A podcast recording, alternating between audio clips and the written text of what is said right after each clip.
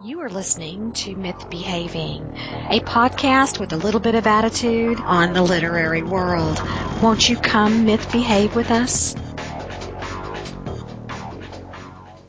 Hello, hello, and welcome to Myth Behaving. This is episode number eight, and we are recording on April fourteenth. I'm Mara Wilson, and I am joined by my co-host and producer, Carla Clifton. Hi, Carla. How are you today? I tell you what, I'm doing so good. It is so beautiful out today. The weather is about in the mid seventies. It is gorgeous, sun shining, and we got our two little baby chickens in to go along with our other little chickens. So I've just got all kinds of little chickens, and I'm watching all the beautiful chickens out there just uh, in their little box growing like little wild little weeds. Did you get those for Easter? Actually, we got them um, before Easter, and it wasn't like for Easter, but this is just the time of year to get them. And we're wanting to raise chickens for eggs and stuff. So I'm just a country girl. What can I say? My neighbors have chickens, so hey. I love them. They're just so soothing to watch. But anyway, hello, everybody. Each Myth Behaving show features a special guest from the literary world. It could be a writer, publisher, agent, editor, or anyone else connected with the publishing world. And we have several special segments that are related to reading or writing, but usually writing tips. Shh. Be very quiet when hunting books in the library of a myth behavior. And that means it's time for something from the library of a myth behavior, which, of course, is me. Uh, today, I'm recommending Force of Habit uh, by Alice Loweecey. It is a mystery with a twist. Our heroine, Julia, is an ex-nun who goes to work for a private detective. And this is actually the first of the three books in the Falcone and Dr- Driscoll investigation series. And I'll have Alice correct me if I pronounced uh, that, that name incorrectly. Uh, But I loved Julia. She's so different from all of the other heroines out there. She's conflicted, but she's charming and smart. She's naive and socially awkward, but she's so warm and so generous. And it's just, it's, it's intriguing to watch her or to read about her as she's coping with life outside the convent. And then on top of that, trying to solve a, a, a tricky case. Well, as you all know, that must mean our special guest today is Alice Loweecey. Welcome to the show, Alice, and thank you so much for joining us.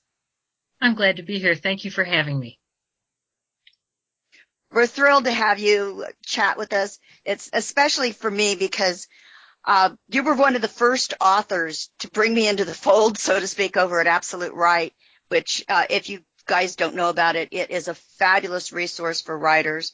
And you can find it at absolute write dot com. There's thousands of writers that share their expertise, and Alice is one of them. She helped me with my query letter, which is anybody who's tried to write one of those knows just how awful they are to write. I think mine went through like eighty incarnations, and Alice finally took pity on me and said, okay, here, and helped me with that. And I'm going to always be grateful for that. She also helped me with my bio, too, so...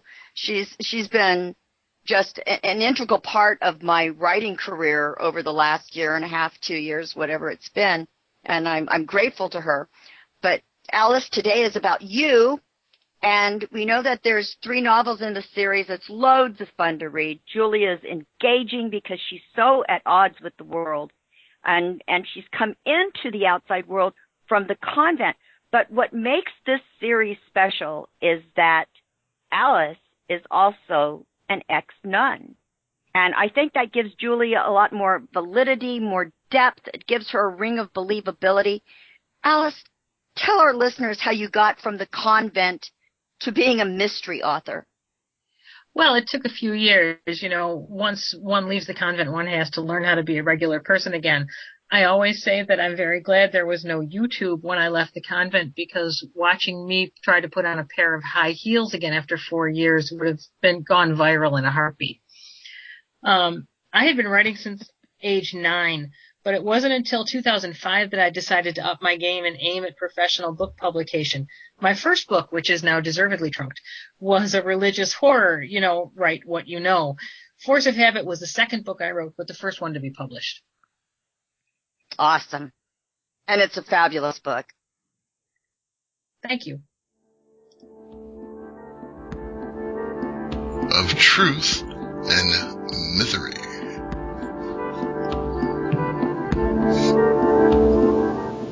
Okay, Of Truth and Mythery is a segment where we take a commonly held publishing or writing belief and examine whether it's true or just another myth. Alice, feel free to answer this one. The query letter doesn't really matter as long as your book is awesome. Well, the best book in the world would have trouble grabbing an agent or a publisher's attention with a clunky query letter. What if a query letter for Dickens' A Christmas Carol had begun, "A miser is forced to learn about his depressing, lonely life." Bleh.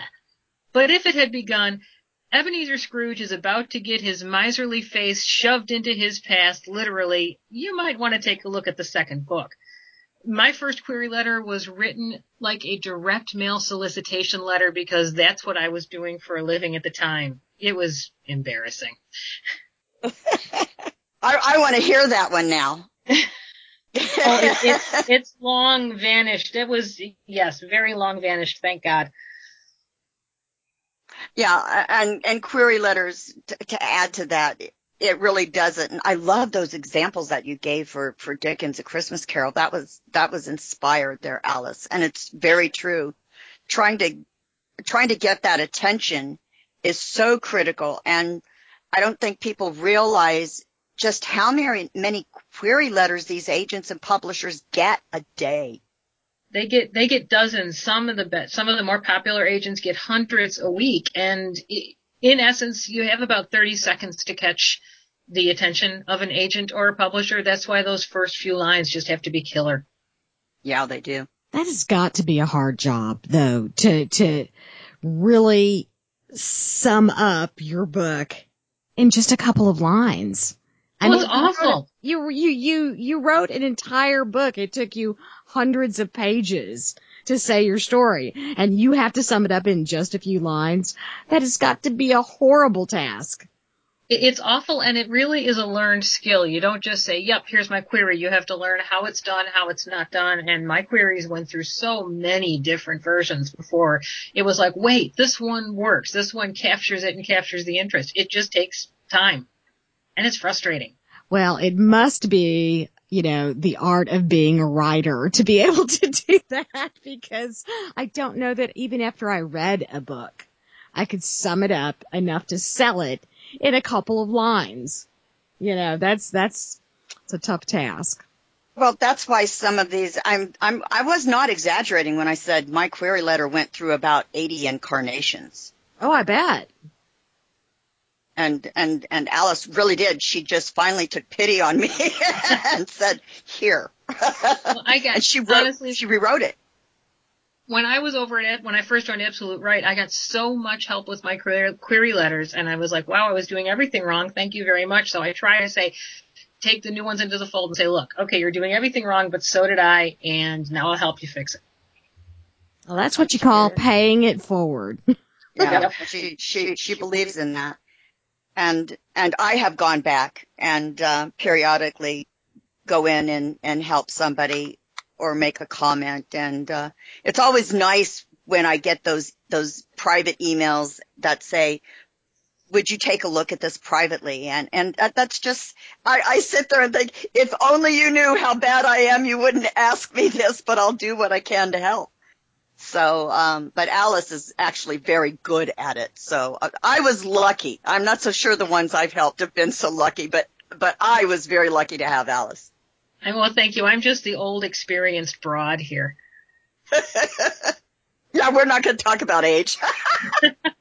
Okay. Uh, what prompted you to write mysteries and to write mysteries about an ex-nun? Were there influences that were obvious, other than the obvious connection with your own background, but with their influences that just jumped right out at you and said, oh yeah, this is what I've got to be doing? Where you, you wrote the one that you said you trunked, but how did you get to this one? How did you get to this series? Well, there was, on Absolute Write again, there used to be a thing where an agent would volunteer their time for a few weeks, you know, giving advice and saying, sure, I'll look at your query. And a then well-known agent who has since moved out of the agenting biz said, hey, you know, I'll take your query. So I sent him the religious horror, and he passed on it. And then he sent me a follow-up email like five minutes later saying, you know, that wasn't my style, but what I'd really like to read is a book about a crime-fighting ex-nun, because part of my query letter said that, yes, I'm an ex-nun, that's why I know this stuff. And I just, you know, closed his email and thought, yeah, right, I write horror, thanks. Anyways, but it percolated in my brain for three or four months until finally I had this ex-nun character and who was getting into trouble, and about eight months later I had the finished book. And I would have never thought of writing mysteries at all without that, hey, why don't you try this, because it was firmly in my head that I was a horror writer. So when I finished the book, I sent him the first three chapters saying, hey, you were the one that gave me this idea, what do you think? And he passed. It was very funny. He oh, then liked, wow. Oh, yeah. He, but he liked, he likes very gritty, realistic fiction. And I, I would never write, I write lighthearted beach reads. So we would have never come together, but that is how I started writing mysteries. And it was just a one little line in a email. Isn't that interesting how, how you get to, to where you are from, from where you start? And I, I love finding that out about the, the writers that we get to interview of of what what got them there. I love those stories, and that's a great story that you have, especially the fact that he eventually passed. But yeah. but um, it was awesome that you did that, because you've got a fabulous series. Well, and my my wonderful and marvelous agent loved Force of Habit when I queried him, and I had researched, of course, to make sure, you know, he had sales in my genre and it was, you know, legit stuff. And he called me the next day asking for the full manuscript and offered representation four days later after he read it. Wow. So he loved, he loved Julia, and then sold her pretty quickly. And she's easy to love. She is so interesting, and there's so much depth to her. Thank you. It's a great series. It's time for Mythprint, tips and tricks of the industry. Okay, it's time for another one of our special segments. Mythprint includes a basic tip concerning writing, marketing, or anything else to do with the industry. Alice, do you happen to have any tips about writing mysteries that you can share with our listeners? Plan ahead. That is my biggest tip. I try to write so the reader solves the mystery along with Julia. That will only work for me if I know who's the bad guy and details of how he or she is messing with Julia's head. When I know those details and have them mapped out, then I can drop hints or plan some misdirection just at the right places to frustrate or encourage Julia and the reader. That's a great tip. That's a great tip. I don't write. My mysteries are, are kind of not mysteries. So I, okay. I, I don't know if I... It, it's more fantasy. I mean, the emphasis is on fantasy, even though you're you're trying to find out what's going on. My peop, my characters aren't doing it like yours. Yours actually have to work for it. Yours is a real mystery. They have to work for it. They have to find the clues and work for it. Whereas, you know, I've got magic involved, which kind of is cheating. Not in your world. It's not cheating. In my world, it would totally be cheating. Yeah, absolutely. So, so I, that's why I don't consider mine to be, to be mysteries, even though they've got the elements of mystery in them. But that's a great tip, Alice. That's an awesome tip. Writing is such a process of so very, very many things. What do you love most about what you do? I love the research. I am a total research geek. Uh, you can start me on a new story and I will spend days wandering the internet learning about jobs or hobbies or odd things, or for a, for a current book I'm researching, I had to learn about rune magic and then other things. For, for Back in the Habit, my second book, I had to learn about how to, how a pagan would smudge a room, say for the new year, to cleanse the spirits, because that's not my religion and I don't know it. I love research. Yeah, Yeah, we've had several authors on, and, and I love research too. So it's, but I like history, so I think that just kind of goes along with it. But um, and I one thing I want to mention too is I love all the, the titles of, of the books in the series. You know, you, you've got Force of Habit, Back in the Habit, and Veiled Threat. Those all tie in to her being a nun, of course. But very clever titles on those two. I had to tell you that. I was happy. Force of Habit was my original title for the book, and I was very happy that, that my publisher let me keep it. And then I just sent them lists of titles for the next two books, and they picked the one they liked best. And I was fine with that because they all fed into the habit pun. Yeah, yeah, I like that. Well, you have three books out. You are an established author, and I am guessing that you probably have your writing ro- routines established. Is there anything about the whole writing process that you don't like? Trying to find large blocks of time to write. I work full-time, and I have a teenager still at home. My days are busy from very early till very late. When my kids were younger, I learned to make use of those fifteen to thirty minute blocks of time when, you know, I'm waiting at soccer practice or doing something else. But those, those little blocks are better for editing or plotting. My most useful creative binges happen in forty-five minute stretches or longer usually. So it can be a challenge to find those long blocks. I bet. Authors work in so many different ways. Are you a planner that outlines everything, making extensive notes, or are you what we call a pantser, flying by the seat of your pants and letting the book go where it will? Well, I wrote my first book as a pantser, but when I realized that I was going to needed to create a believable mystery, I knew I'd have to plant clues and remember what happens when. That wasn't going to happen without help.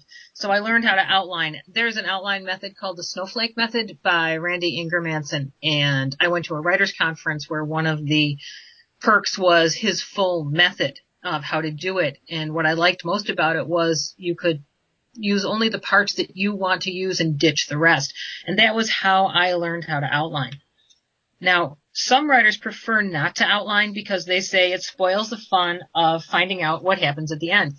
That never happens for me that way because my outlines change at least three or four times in the course of writing because the characters do things I don't expect. So I end up with three or four or five outlines with arrows and notes and blocks and things. So I'm always surprised, outline or not. That's amazing. Oh, I love that. Yeah.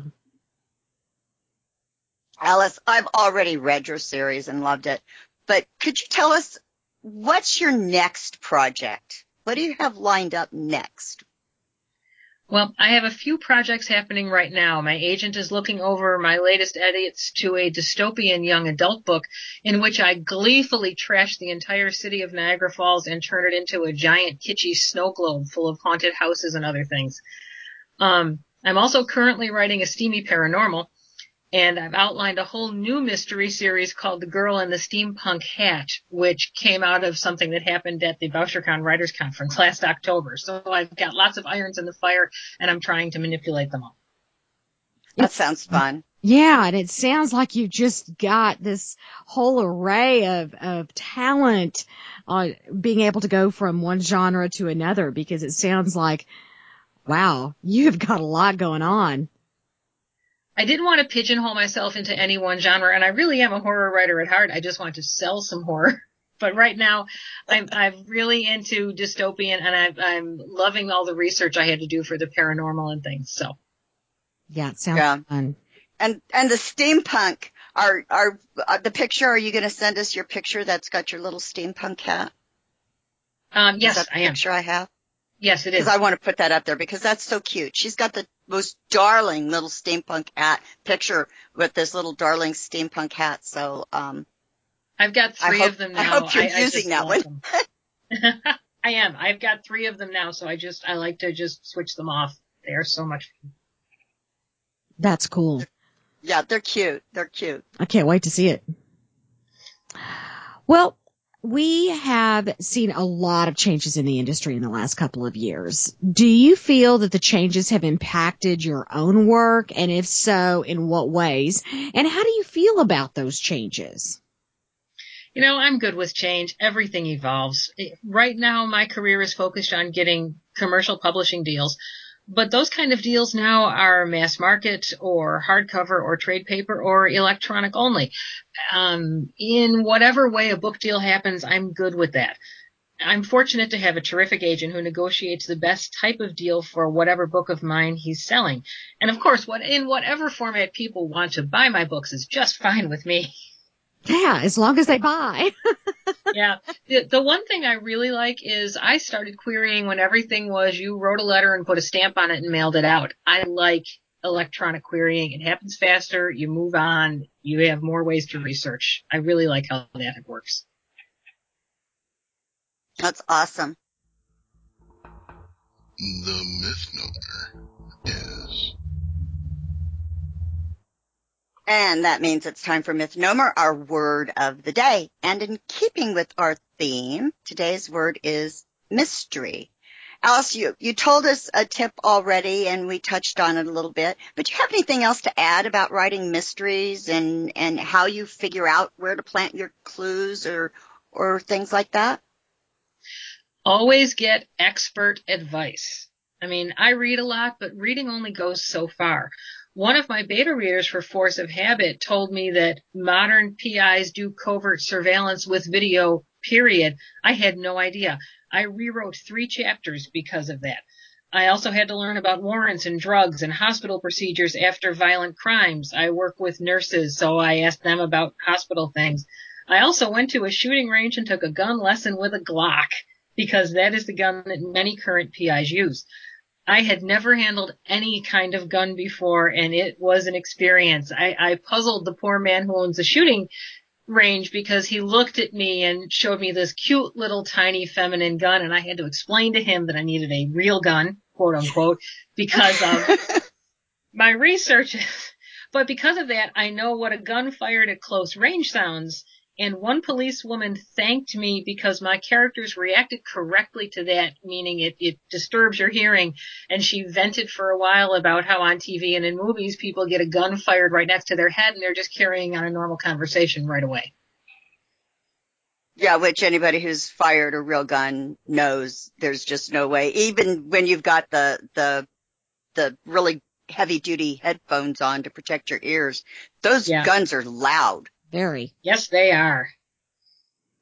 Well, now we get to come to the fun part. If you could have a dinner party with any seven people, living, dead, or fictional, who would you include, Alice? Now, this was fun. I researched this for a little bit. Then I have to explain some names. John Donne, the poet. King Arthur. Now, we could get into a long discussion on whether or not he's fictional. Merlin.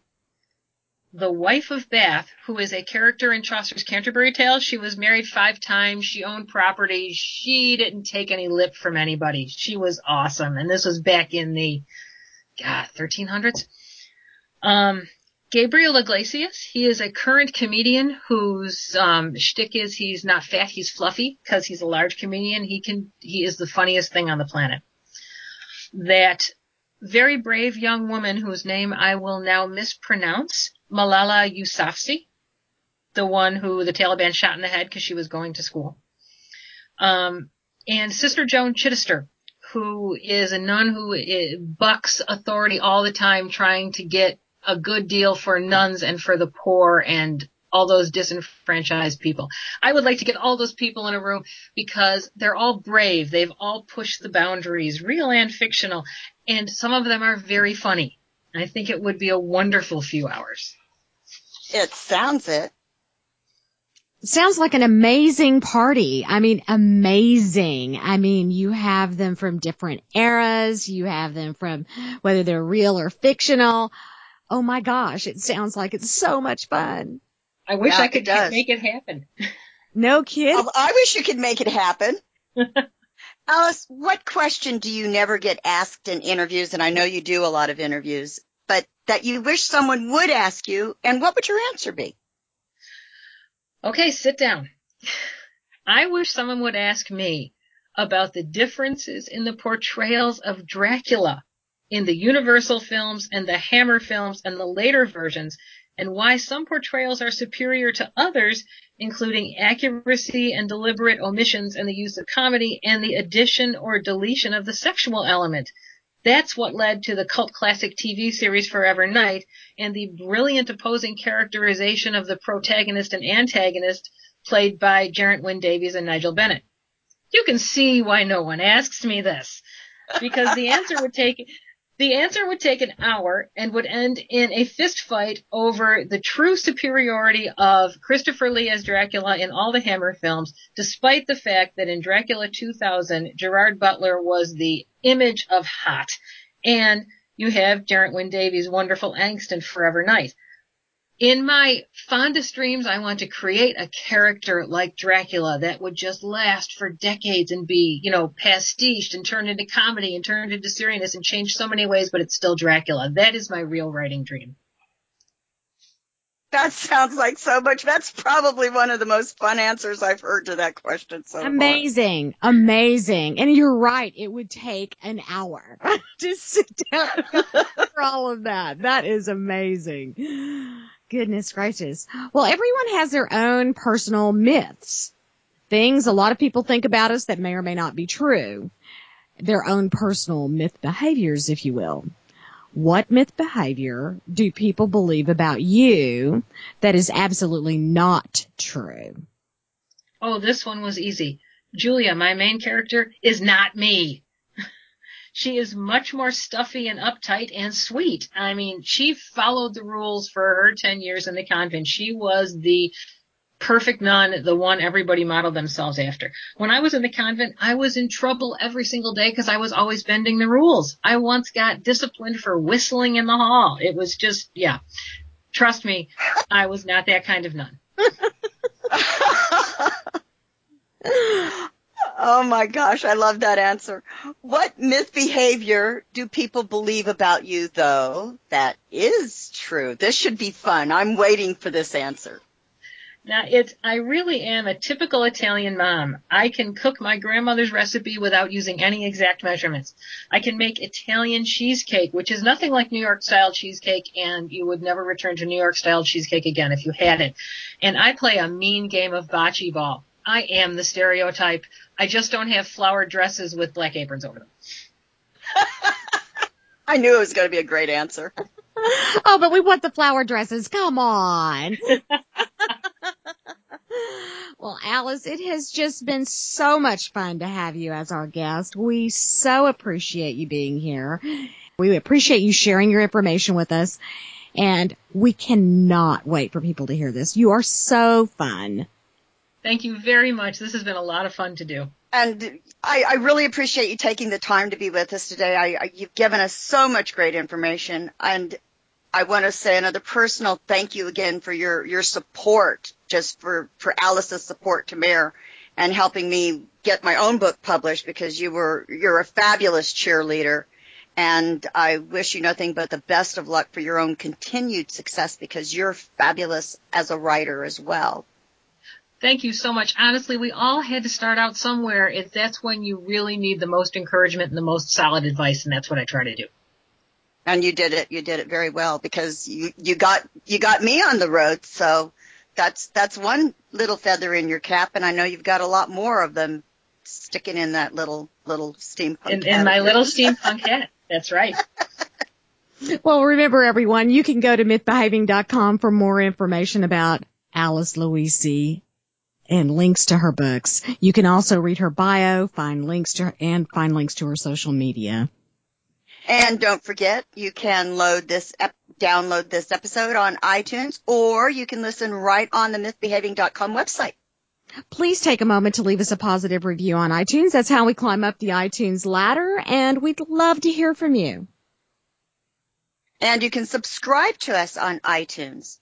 So if you have If you want to do that, just be sure to go to iTunes, click, put us into the search, Myth Behaving, and it comes right up. And just go ahead and click that little subscribe button. Absolutely. Thanks for tuning in to Myth Behaving. We'll see you again next time. I'm Carla.